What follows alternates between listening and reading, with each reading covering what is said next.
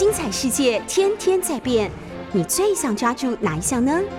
跟着我们不出门也能探索天下事，欢迎收听《世界一把抓》。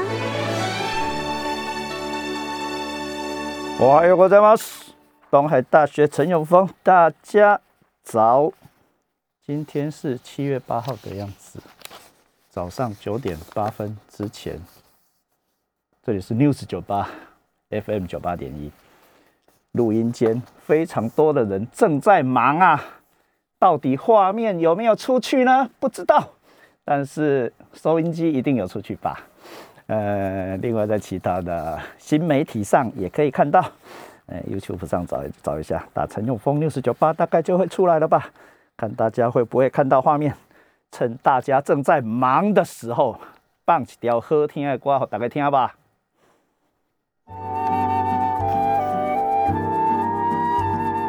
小野丽莎登场，我认识很多丽莎欸。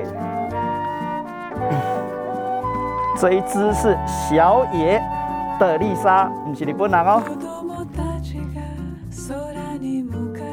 过唱日本歌，日本人完全不把这一类的人当成日本人，就算得诺贝尔奖也不是日本人。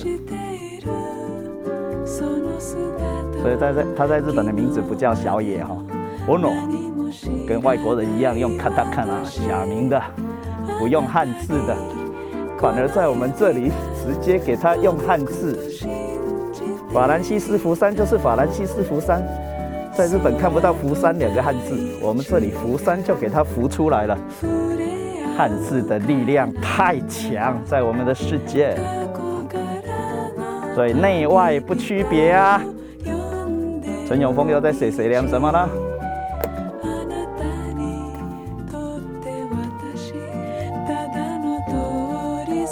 他唱的这首歌叫做《外国人》，一帮人，一伙人，不是他唱的哦。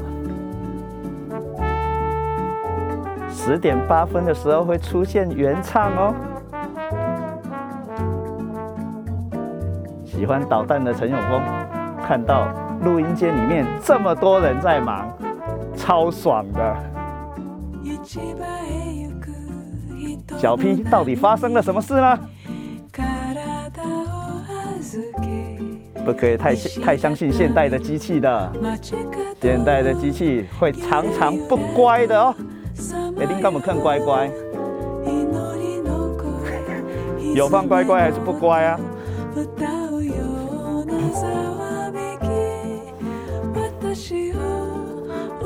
对，明明是科学的、数学的世界，但是大部分的工程师都要放乖乖的。乖了吗？巴丁乖了，真的乖了。在小野丽莎的歌声里面变乖了，所以以后要放小野丽莎吧。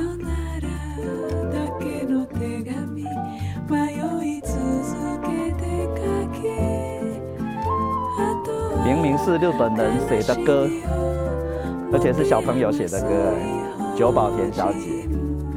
后来她就去唱圣歌了，不再当歌星了。但是这首歌实在太红了，红到她自己吓到了。一个大学女生写的歌，被唱了，应该是1979年的歌吧，被唱了40几年。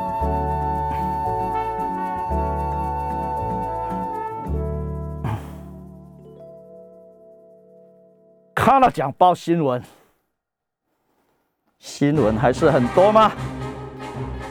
这个礼拜新闻还是很多。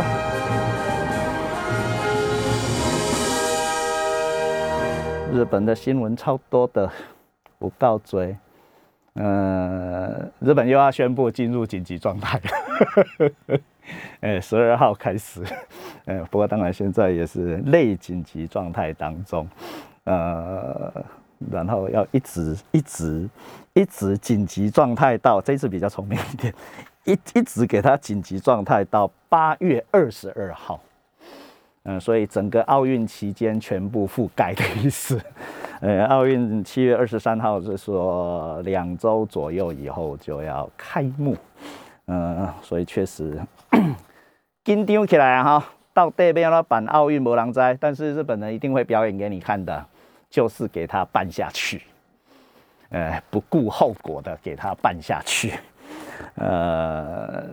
然后奥运的闭幕是8月8号，然后休息一段时间之后，8月24号开始残奥，残障奥运要到9月5号，所以啊，整个菅义伟政权就被保护了。我跟你讲，奥运期间还有紧急状态期间不太容易解散国会的，太难啊。不过前几天，7月4号，礼拜天哈，日本的选举都是礼拜天，所以没有像我们放一天假去选举的。不过现在因为周休2日，礼拜六也自动放假了，所以我小时候啊，选举是礼拜六放假，所以可以动员很多公务员老师，请半天的假，有另外的薪水办选举。台湾人超级会办选举的，开票速度又快，一日国家的特征。菲律宾选举要开1个月哈，美国的票是从来没有开完的哈，所以台湾把假选举一直选到今天，终于是真选举了啊！日本人当然一直这样实践，的状况底下，但是投票率明显比我们低很多。东京都议会的选举就在这样每天疫情升温的状况底下，然后东京都知事。小池阿嬤呢也请假了很多天，住院，真的住院。不管会不会演，但是看起来真的非常憔悴，今天还是非常憔悴，的状态底下。但是小池阿嬤党就从第一党给他跌落了，自民党从第2党变成第1党，但是都没有过半数，所以是一个没有胜利者的选举吧。比较值得关注的是那个佛教政党。公民党，公是公开的公，民是明天的民，各位把这个名字记起来。今天的日本政治的台风眼确实是这个中型政党，这一次他又维持了第3名的位置，但是在中央啊，他跟自民党联合执政啊，自民党没有他不行哦。众议院自民党自己过半数，但是在参议院的话没有他就没有办法过半数、所以。公民党在日本的中央政治超级重要，但是在东京都啊，真的超级会看风向的。在东京都，目前是跟小池阿嬤合作，但是选前知道小泉啊，不是我讲错了，我一定讲错，小池不是小泉，小池阿嬤69岁，的小池阿嬤党，自己有一个党，所以自己有一个党的，或者是那个党是1人党的，通常。寿命不会太长，或者是通常因为那个人的问题，党随时有可能弱化或瓦解。公民党在东京都议会里面，现在就是改选之前选择跟阿嬤合作，但是选前发现阿嬤变弱，马上在选举之前就选举期间，这一次是跟自民党合作，但是要死不死。虽然小池阿嬤党变弱，但是仍然没有输的彻底哦，所以阿嬤还是超强的哦。公民跟自民的联合没有过半数啊，所以再来的东京都的议会，跟东京都政府之间到底要怎么样磨合合作，可能会出现一些新的状况吧。不过，像东京都这样的规模的。政府，地方政府，但是拍摄哈预算比台湾，台湾政府比中华民国政府的总预算还高，总共是1300多万人，台湾是2300万人，所以东京都是台湾的1半左右，1半又多一点点，的这样的人口数，但是预算超过台湾，所以你就知道啊，第一。日本人多么有钱，第2，日本人多么浪费，这样的状况，所以日本人已经很久以来没有办法便宜的做事情，超贵的，超贵，什么都超贵了。现在打疫苗不是缺疫苗，不过竟然晚近出现日本也缺疫苗的事情，就是本来预定要到货，的疫苗没到货，所以确实是全世界都在缺货。否则啊，已经买了人口数的3倍到4倍以上的疫苗数，但是现在到货量有点问题，包括莫德纳是对最大宗的，缺货的那一边。那 AZ 可以自己生产，所以现在送来台湾的啊，今天要来嘞，今天又有日本的疫苗要来，有人要去接机吗？今天又要来113万剂的日本政府拨给台湾的疫苗，因为是日本政府的财产，所以要经过非常多的手续，先把它移转到外交部门，外交部门再直接送来台湾，不经过国际组织，不经过 COVAX，认为这样比较快。所以今天又会有日本的 AZ 113万剂到达台湾的机场，下个礼拜10天后，大概就可以派得上用场啊。那之前因为四大 AZ 出现了一些状况，所以大家会有一些疑虑，但是确实是因为施打的年纪特别的高。所以那个是一个错误的决定，真正把大家惊死。虽然莫德纳、辉瑞，特别是辉瑞也有很多的死亡案例在韩国跟日本，但是莫德纳明显优秀，在死人这件事情上明显优秀，所以现在台湾的非常多的上了年纪的人们，对于施打莫德纳这件事情已经比较放心了，所以晚近的施打率突然高了起来，这是好事。反而如果相反性的想法的哈 ，AZ 虽然国际上都要求60岁以上的人施打，不过我们60到70之间应该还有很多空着的吧？轮到的话，排到的话，只有打一打吧。这一件事确实是很重要，所以日本超级努力的，也一直在施打疫苗，希望奥运可以好好的办下去。但是当然，天算不如人算啊。昨天已经东京都而已哦，东京都只是日本的一个地方政府哦。但是东京都因为要办奥运的关系，所以当然特别紧张。结果感染的人数越来越多，昨天最后的数字是900多人，又要破1000的样子。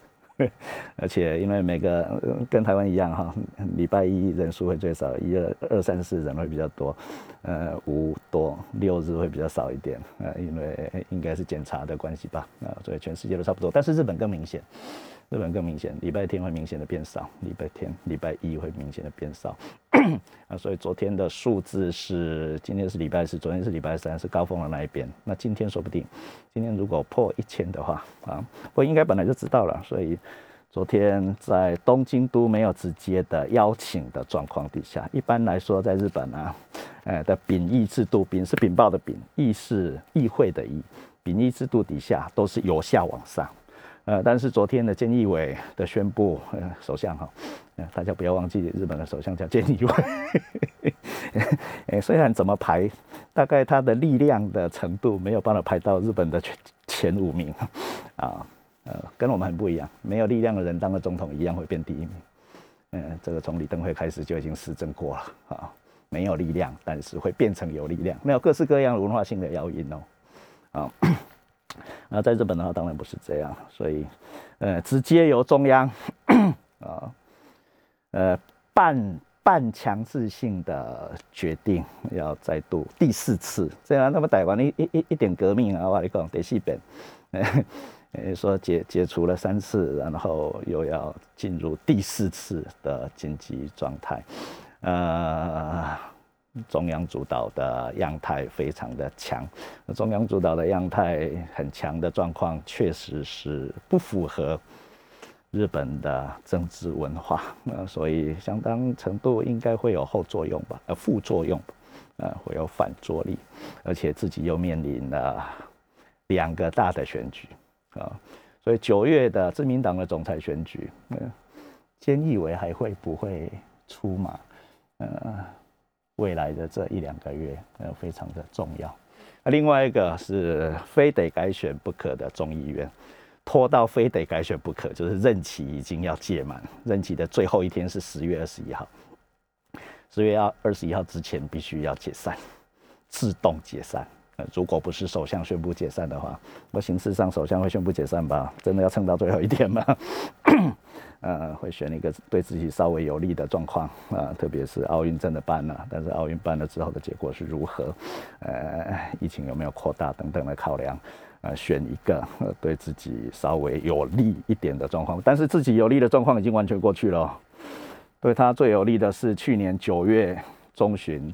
一开始当首相的时候，那时候我就在这个桌子上，那时候应该还是旧的桌子吧，忘了，不是这样的录音间，我就已经说了，拜托，最好的解散时机是10月，好不好？也就是他上台之后要做的第一件事，解散国会选一选，选赢的话继续当首相，然后9月的自民党总裁的选举大概也就不用选了，因为如果他赢的话。赢得稍微漂亮一点，或者是当然不可能输哈。现在日本的状况，因为没有在野党啊，没有有力的在野党的状况底下，自民党一定赢，只是赢到什么样的状况的问题而已。所以没有办法做决定，是政治人物最大的不好的性格。但是一有这种性格，一定失败。所以去年9月、10月没有改选，一直拖到今年，还是要改选啊，但是完全对自己、对自民党不利。那奥运也没有办法好好办，这是天灾决定。但是到底是天灾还是人祸？日本人到底是把疫情的扩大当成是天灾还是人祸呢？我们也许第二个小时要讲天灾跟日本人，日本人跟天灾，借由山本七平的说法来跟各位报告一下。就等一下再说了。而最重要的是天皇说话了，各位忘记了吧？天皇一说话，但是日本的媒体也忘记了，只报道了3天不到。所以天皇到底在日本是什么位置？在日本人心里面是什么位置？陈永峰也在这里一直强调，天皇具有权威，这是政治学上的用语哦。首相具有权力、力量的力，也有首相有力。天皇有约有威的意思，这是说文解字，因为都是翻译语，而且是日文先翻的。所以各位不要以为政治学是在玩语言游戏，不好意思，因为都是外来的。权力跟权力也是这样，中文的发音一模一样，力量的力跟利益的利，的权力，不是厉害的，哇，你看多难啊，厉害的力 ，rights 跟 power 的意思啦，我们也超级经常搞错。所以如果天皇的在日本。政治日本文化里面的位置，稍微说明一下的是这样啦。有一段时间以前写的文章，陈永峰的文章的特征是，再放10年也可以用，再放20年也可以用。在台湾，称呼别人叫做皇民的人，不知道什么叫天皇制。被称为皇民的人也一样不知道天皇制，所以会有非常多的误解哈。日本的天皇没有权，没有力，也没有钱，所以完全不像欧洲的绝对君主哦，完全跟英国女王不一样，完全，英国女王超级有钱的。英国现在的纳税排名的最高仍然是旧贵族，应该有很多土地在出租吧？日本天皇也没有土地啊。然后另外一个，很多人也许会把日本的天皇跟中国的皇帝相对比，不好意思，这个也没有办法比，也不像中国世界的皇帝，日本天皇不是欧洲的绝对君主，也不是中华世界的皇帝，所以。这下面这一句啊，各位一听就差不多可以知道了。跟中国史相对比的话，我们都读了非常多的中国史哈。在日本史上，没有明君，也没有昏君。明治维新的明治天皇已经是近代以来被说的最多的，但是谁在说明治天皇是厉害还是不厉害啊？没听过，反而一直强调。明治维新的维新三杰，这三个名字各位一定听过：西乡隆盛、大久保利通、幕府孝允，都40几岁就死掉了。大的事情做一做，全部死光了。其中那个大久保利通啊，说不定我们等一下还会说到，哎，最近说要跟美国合在一起来保护台湾的那个麻生太郎。麻生太郎是他的玄孙、欸，所以在日本啊，麻生太郎可以随便讲话，可以讲，他的妹妹还是姐姐，我忘了查，不知道是妹妹还是姐姐，还嫁进了天皇家，啊，所以跟天皇家是亲戚，用尽所有力量强化自己的权威的意思。另外，当然更厉害了，他阿公是谁？各位知道吗？决定了日本战后体制的，我们在这里也上过课的吉田茂。吉田茂去美国签了旧金山合约，又跟美国人签了日美安保条约。整个战后到今天，安倍晋三想要推翻的是吉田茂体制，吉田茂是麻生太郎的阿公。所以，麻生太郎，不用再说明了。另外啊，因为他当了首相嘛，哈，他当了首相，现在是副首相，力量绝对比菅义伟要强很多啦。的状况底下，他说的话，大部分都是失言哦，但是是故意的失言哦，他是失言的百货公司哦，不会比森喜朗差哦，超级会乱讲话的哦，但是他在一堆的乱讲话里面藏着要传送给日本人的 message。要传送给日本人的暗号，一堆失言里面藏着暗号，然后怎么失言都不会下台，不当首相力量还是很大。森喜朗知道吧？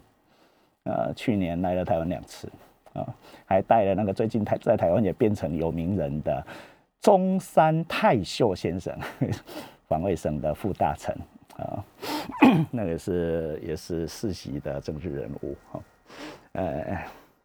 我们简单的用亲台或喜欢台湾来做说明，都很难说明完啦。他们是喜欢自己啊，喜欢自己拿着台湾来挥舞这样而已。但是如果在他们喜欢拿台湾来挥舞的状况底下，台湾也能得到好处的话，就换过来我们来利用它，刚刚好而已，不用说谢谢。伟大的李登辉先生是。活用这件事，活用的最强的人，不只让自己在日本有名，在世界有名，然后也好好的玩弄了，用玩弄他们一定会生气，活用了日本人的力量，千万不要忘记日本人有力量哦。有力量哦，等一下要请郑耀峰老师来跟我们说的，铃木商店就是一个有力量的代表。差点把日本在台湾创造的台湾银行给搞垮了。这里是 News98 FM98.1， 我是陈永峰。东海大学的陈永峰现在要跟台中科技大学的郑耀峰老师连线了。巴丁，我们电话打通了吗？郑老师。是，陈老师早安。郑耀峰老师，你的秘密我们可以在这里公开的放送到全世界的电波里面吗？郑耀峰老师非常帅、各位可以到YouTube 上也看不到，不过有以后大家会常常看到郑耀峰老师，但是有一个大秘密我不能在这里讲出来，那个大的秘密就是郑耀峰老师的声音非常好听，而且上课非常认真，讲解的能力是陈永峰的 N 倍以上，所以请郑耀峰老师来帮我们上课。题目是我们2-3个礼拜之前在这里讲了一句话，然后郑老师你就惊呼，从我的嘴巴里面讲出了“铃木商店”4个字，哇！所以今天就想来跟你说一下铃木商店。铃木商店是一家已经不存在的公司。但是在日本仍然有非常多的有名的大公司跟可以连上铃木商店的源流，比如说神户制钢，安倍晋三在那里上过班，铃木神户制钢，然后还有做泳衣超级厉害，当然它的主要的业务不是做泳衣，世界上非常厉害的纺织的研发的工厂，材料的研发的工厂，地人纤维，对吧？好，阿哥有虾米？石川岛薄膜重工可以做飞弹的，阿哥有虾米？啊，日商延景现在已经没有了吧？现在变成双日，也是一个大商社。商社的问题我们也提到过一点点，所以直接问曾老师，铃木商店可以算成是今天的商社吗？可以。怎么说明？铃木商店的话，哈，这个大家不要看它的名字，觉得它叫铃木商店，感觉起来就像我们台语叫干嘛点这样子。干嘛点哈？其实它不是干嘛点哦。哎，它这个话如果你嘛是干嘛点嘛哈。没有不卖的东西，没有卖不出来的东西的干嘛店。它的名字的话，看起来像干嘛店，不过以今天的这个角度来看的话，它完全属于一个叫做总和商社的一个概念。那如果说啊，这个铃木商店要讲它的故事的话，我们可分成三个阶段，就是说一个就是所谓的眼见它起朱楼啊，然后呢，再就眼看它宴宾客，眼看它楼他聊，分成三个阶段。他的倒闭跟台湾有关，是台湾害了他，还是还是他自己有问题？应该是反客为主，应该说他差点害了台湾银行也跟着倒闭。哦，他差点害日本没有办法支配台湾的意思吗？在经济上，比方说他当初倒闭的时候啊，他在1927年倒闭，他倒闭的时候，他的资本额是大概4亿日币，然后呢，他的负债啊，是这个4.5亿日币。那其中有3.5亿日币是由台湾银行所借出的，40几%吧，对吧？那以这个比例来看哦，3.5亿由台湾银行借出，那当初这个东西，我们说这个，当然这个4.5亿日币，今天来看还是一个很大很大的数目嘛，对不对？可是哦，当初日本人啊，在台湾所建的这个最大的这个土木工程建设就是嘉南大圳啊，嘉南大圳。对，嘉南，那个字应该是念“镇”，不是念“郡”哦。准啊，准啊。对，嘉南。那这个中国的南边有那种东西，人工水道的意思，大准准。嘉南大圳的总工程预算也才4800万。好。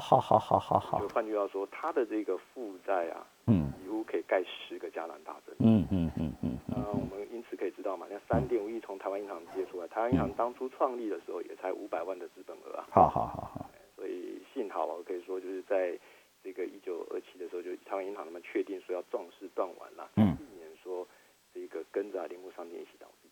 所以你的意思是，台湾银行把铃木商店给搞垮的？对，他确定他不再展延的意思，对，不再继续资助这个救不起的、扶不起的阿斗。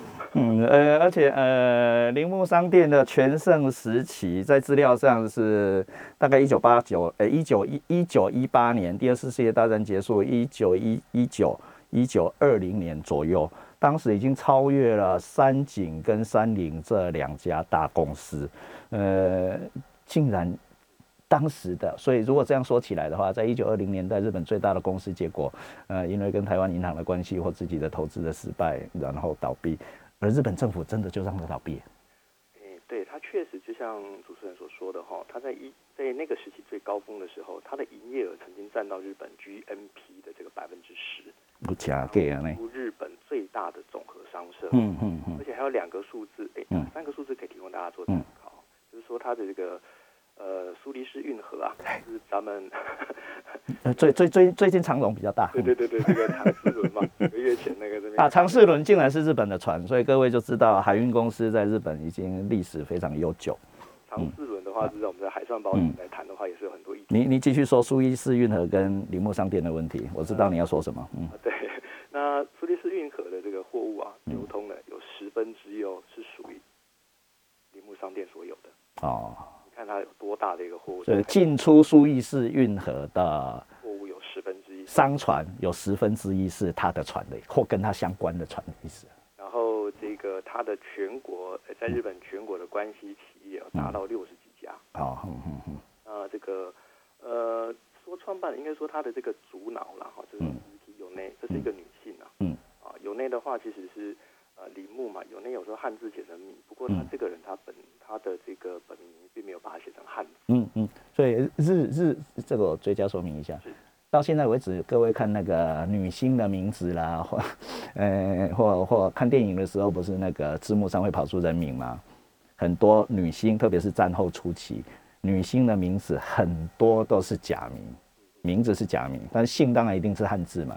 但是男生的名字没有用假名的，全部都是用汉字。所以表示用汉字是男性用语，甚至包括名字上，假名是女性用语，但是假跟真，各位就汉字叫真名哈，各位不知道知不知道？以后有机会再来上这个汉字叫真名，但是汉字明明是中国字，是中国的输入品、舶来品，所以也就是说，在日本的世界里面，非常强力的知道这件事情，外来为真，固有为假。所以自己常常用自己在用的假名是弱的，汉字是强的，另外一个外来的东西比较厉害，自己的东西比较弱，这种文化上的自我歧视一直都有。继续请回到铃木商店，谢谢陈老师的补充哦。对，你看这个，因为他这个零是19内啊，这位女性的话，因为即便是在今天来说的话，你也在日本的。哦，这个绝大部分这些上市公司里头也看不到女性的领导人。对，你看那个时间点，它居然是一个女性，非常的前进，非常的一个特殊的一个现象。但是啊，女男歧视发言我又要发出来了，结果到最后惨败，然后倒闭，是因为是女性的经营者吗？我在讲什么一定会被坑。这个不能够用这个来比喻，还是经过这个教训之后，日本的大商社再也没有女性的经营者。我这边用 K 呢，我这个可能不能直接用这个男女的这个性别来差异哈。就是说先把这个实体有内的话，他当然就是日本前10大富豪啊。对对，10大富豪。然后他的这个实体秀点，就是说他的这个破产或倒闭的原因的话，哈，我们说就是运气的关系啊。运气就是说，因为怎么样，刚好在1920年的时候，这个日本的国内经济不景气。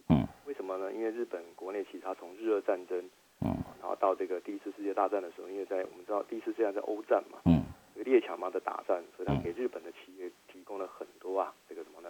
这个列强无暇东顾嘛，它提供了很多很多这个叫做供给的这个机会，所以整个日本国内景气大好。可是等到第一次世界大战结束的时候啊，整个这个经济就反转，等于说他第一个遇到这个日本国内的经济不景气，然后碰到关东大地震。是的，在1923年有遇到关东大地震。关东大地震就是曾耀峰教授的专门了。大地震之下会有很多保险的业务会发生，保险的纠纷会发生。但是他在1918年，就是第四次世界大战前后，赚了非常多的战争财啊。所以我们现在可以买战争股吗？我发现巴菲特那些犹太人集团又在买战争股了。我们这个读书人啊，像陈老这种读书人，永远都是会进场的比别人慢一点。那时候人家已经买完了。对啊，巴菲特不是去年还是今年年初，应该是去年了吧？我当然读到新闻，但是也没有跟他做一样的事情。他大买日本的总和商社的股票。各买了5%，我们念过的名字的那些三菱、住友、三井、伊藤忠、丸红，双日有没有不知道？大概前5大家都各买了5%，不是什么叫5%？5%就是5%，买了5%。这个我第一时间就非常过敏的感觉到，这犹太人一定又在买战争了，战争要来了。你有这种感觉吗？作为经济学家的曾耀峰老师，如果把这个新冠肺炎的这一整个把它理解成一种战争，看不见的，第3次的这个世界大战，其实也很类似啊，所以都亦步亦趋啊，所以晚近非常多的，包括钢铁啦、原物料啦，甚至海运业啦，都不知道涨到什么地方去了，那到底是真是假不太知道，还是又是另外一个泡沫嘛。您的判断是怎样？如果跟第一次世界大战连在一起，然后后来又发生的地震，我们第二阶段要用三本七平来讲地震，关东大地震这一类的事情，在日本会定期式的发生啊。1923年地震，如果是地震，因为是有物理上的一些科学的检测的关系啊，它确实会有一段时间，就是差不多好像能量聚集的差不多了，好像又该摇一摇了这样子。那在日本人的脑袋里面，一直存在着天灾什么时候会来这件事，特别是地震嘛，地震的规模很大嘛，所以日本的企业对于地震的避险这件事，等一下你也稍微帮我们说明一下好了。等于说天灾的避险，这当然是现代的一些这个知名企业啊，比方说像什么呢？像这个迪士尼，我们以前叫迪士尼，以前叫迪士奈，迪士尼乐园的话，他们就会发行所谓的巨灾债券，因为迪士尼乐园呢最主要是在我们知道在千叶县嘛，日本的千叶县，它这边占地很大。那如果这个地方如果发生了过去像在关东大地震的地震规模的时候啊，那怎么办？肯定它的投资会这个变成泡影。所以它在我们这个叫风险管理的专业上面，它确实发行很多的巨灾债券。对，发行什么债？再帮我们讲一次。巨灾债券。巨灾。对，巨灾就是拒绝灾害的巨灾，是巨大的灾害。巨灾哈。巨灾。大灾害的时候，但是新冠肺炎没有这种险嘛，所以迪士尼乐园也关闭了很久吧。所以肺炎是想象外的，但是地震是想象内的，想定内，但是被想定外的事情给击溃。因为这个地震属于天灾嘛，这个肺炎的话属于人祸嘛。肺炎真的是人祸吗？不，就是说就像跟战争一样属于人祸的部分。我觉得日本人不太骂政府，一定是日本人一定把肺炎当成天灾。我们这里随便就骂政府，对吧？休息一下哦，我们等一下。大家好，东海大学陈永峰正在跟台中科技大学的郑耀峰老师聊天。今天的主题虽然是铃木商店，不过陈永峰的坏习惯就是会到处乱跑，到底跑到哪里去了？跑到天灾去了。肺炎到底是天灾还是人祸呢？但是人祸就不保，天灾就保。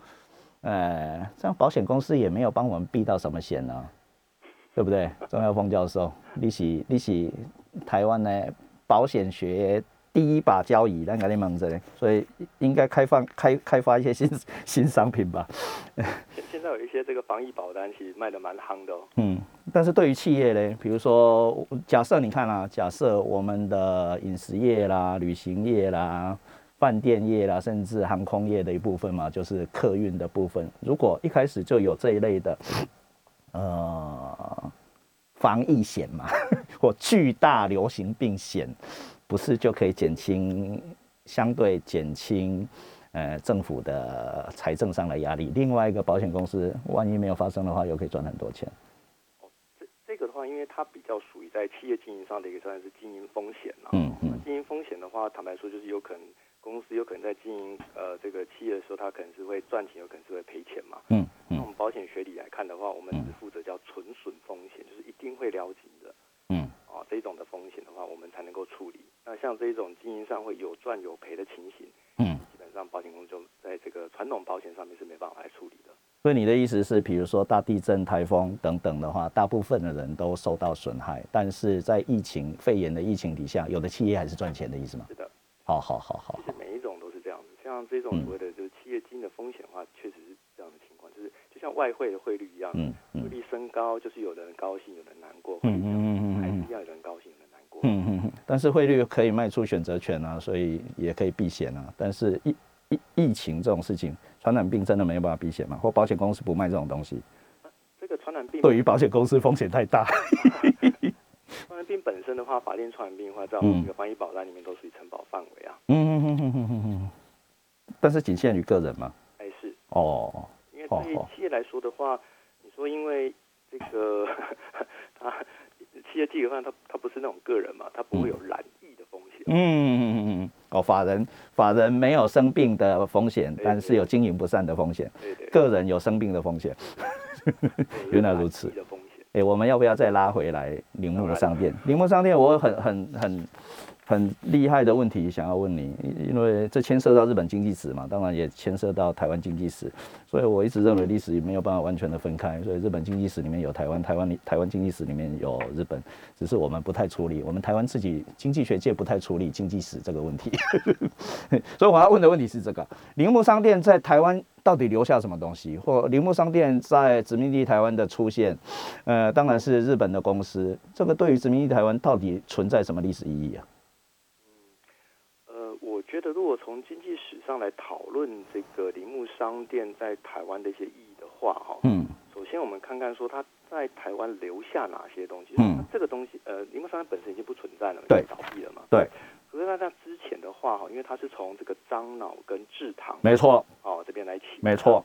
那取得了樟脑油的台湾的专卖权吧？是的，而且它取得专卖权，其实还非常的这个曲折离奇。嗯，比如说他帮总督府瓦解掉，嗯，这个总督府准备把它变成专卖的时候的那些反对势力。那些反对势力包括台湾的地主吗？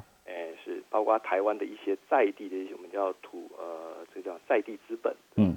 土豪那等于说土豪士绅，这个叫护驾有功嘛，嗯，那么总督府就因此就给他的这个樟脑的这个专卖权，嗯，其他从中才开始翻身，所以当然完全跟政治连在一起，是的，其实给我们这样的一个启示哦，它有可能当你这个你的这个经济上的一些特权可能来自于政治上的一些连结，而且我发现另外一个周边的事实，不过那个说不定比周边更为直接了，更直接的事实，铃木商店的全盛期到它的瓦解或造成台湾银行的损失的过程里面，几乎都是文官统治，就是文官总督期。台湾史里面，最早的时候当然是武官统治，然后再来进入日本的政党政治期的时候变成文官，之后战争期又变成武官，所以几乎铃木商店的大活跃的时期全部跟文官总督重合啊。是。那这个意思是，铃木商店到底赚钱给谁？日本的政党。赚钱给谁哦？或者为什么他在台湾可以赚那么多钱，或者他可以跟台湾银行借那么多钱？我在讲这件事，是因为台湾银行当初的这个创立的本质之一啊，就包括说一个叫做伸张国运、发扬国威啊，伸张国运、发扬国威，等于说现代概念的，就是像这样子讲的这个很冠冕堂皇一个 slogan 嘛，对不对？那这个部分的话，当然。铃木商店的发展上面基本上符合它像这个概念，我协助铃木商店，因为铃木商店在台湾有很多，像我们刚刚提到说，除了樟脑之外还有那个叫制糖业，没错，跟它有关的就有像东洋制糖，还有那个盐水港制糖，这个在日本都还是上市企业的，还有林本源制糖。哎呀，我刚好你看我带来了三本有照教授的日本殖民地经济史，所以我当初因为绝版了，所以我买不到书，我还特别把它印起来，留到现在，经常会翻出它的实证性的数字来念一下。这边呢就有当时啊，1926年左右，所以铃木商店要倒闭之前，日本在台湾的大企业的名称，我念一下，各位听众就可以理解了：大日本制糖、台湾银行。台湾制糖的台糖哦，但是不是我们现在这个台糖哦，台糖在日本还是上市公司对吧？明治制糖也是，东洋制糖是铃木系的，就铃木商店系的。刚刚讲的明治制糖是三菱系的，台湾制糖台糖是三井系的。然后曾老师刚刚讲的盐水港制糖、新高制糖、帝国制糖、台湾商工银行的后身是什么啊？台湾商工银行刚刚提到的那六大，那个是什么？那些制糖会社是所谓的六大金氏的那个制糖会社。对，台湾商工银行是现在什么银行？哇，这个不会是土地银行，不是？还这是你的作业，你要再查一下。它台湾银行的后身就是现在的台湾银行。哦，然后呢，还有基隆的探矿，这是三井系的。台湾电力，这个应该就是我们现在的台湾电力公司吧？然后台湾制脑一定就是樟脑油、樟脑丸的制造的专卖公司。还有一个义和商行，这个也是总和上社吗？义是嘉义的义，和是和平的和，这个说不定也要查一下。这个是比较相对规模小很多的。嗯，所以你看以前咱读文科的人，干那营运费的用偌济啊？你看，理工科人自己没有办法盖研究室。都是用公家的钱，我们自己都要买书。你看东大系的台湾的经济，这个你一定也有吧？鱼骨山喜郎、刘进庆、涂兆燕的教科书，这个你我也翻到烂了吧？这都1990年代的书了。然后京大系的人文科学研究所，京大的人文研的三本有照教授，这个都是经济史的大人物，这些都超级值得参考。结果我们自己不处理这件事。这个到底是台湾史还是日本史？你说嘞？所以你在看殖民地史的时候，你觉得那是台湾史还是日本史？其实战前的台湾史就是日本史的一部分，不是吗？那战后初期的台湾史是中国史的一部分。那现在了，所以台湾史一直都没有公民权嘛。到现在我觉得，特别是像一个企业一个企业的，这个我觉得是你们经济系管理学院的很大的问题吧。一个一个的企业，我们没有企业史，在没有人在研究企业史吧，都是个别的歌功颂德式的。台湾的如果有研究企业史的话，也都是历史系的老师、历史学者啦。嗯，对。那我们经济系的人都在干嘛？基本上管院的人，台湾有很多那个企管系嘛，不是吗？对对。那企管系基本上不 touch 这一块。那他们 touch 什么？ touch 英美的 case study。我今天为什么要骂这么多人呢？嗯，我这样暗暗的骂了很多人，炮火四射。不过得罪人是我的特征，这个都是我说的，跟郑耀峰老师无关哦，都是我说的。所以我们要检讨的是，对于日本殖民地期的台湾的经济状况，因为如果排除了这一块，就不知道现在日本经济嘛，对吧？说日本从台湾拿了很多东西走的，或另外一边，之前我记得很明确的一件事，郑老师跟我们讲说，韩国留下的日本型的大商社，但是台湾没有留下日本型的大商社，为什么？我自己也在想这件事情哦，但是其实有时候我们往往忽略掉哈，就是说。这个朝鲜半岛它本来是一个独立的王国，它长期来说是一个独立王国，它是被日本给叫日韩合并嘛，对，日韩并合条约。那其实如果它是一个独立王国，它有自己本身的一些统治制度，那其他也就所谓一个贵族阶级，有所谓这个阶级社会的一个情况。那台湾的话呢，它不是像这样的一个情形。那我们知道说这个商社的话，一开始的成立啊，其实有些是从旧时代里面那些贵族阶级啊，他们等于说新时代的政府给他们一些经营上的特权。剩下50秒全部让你讲到广告。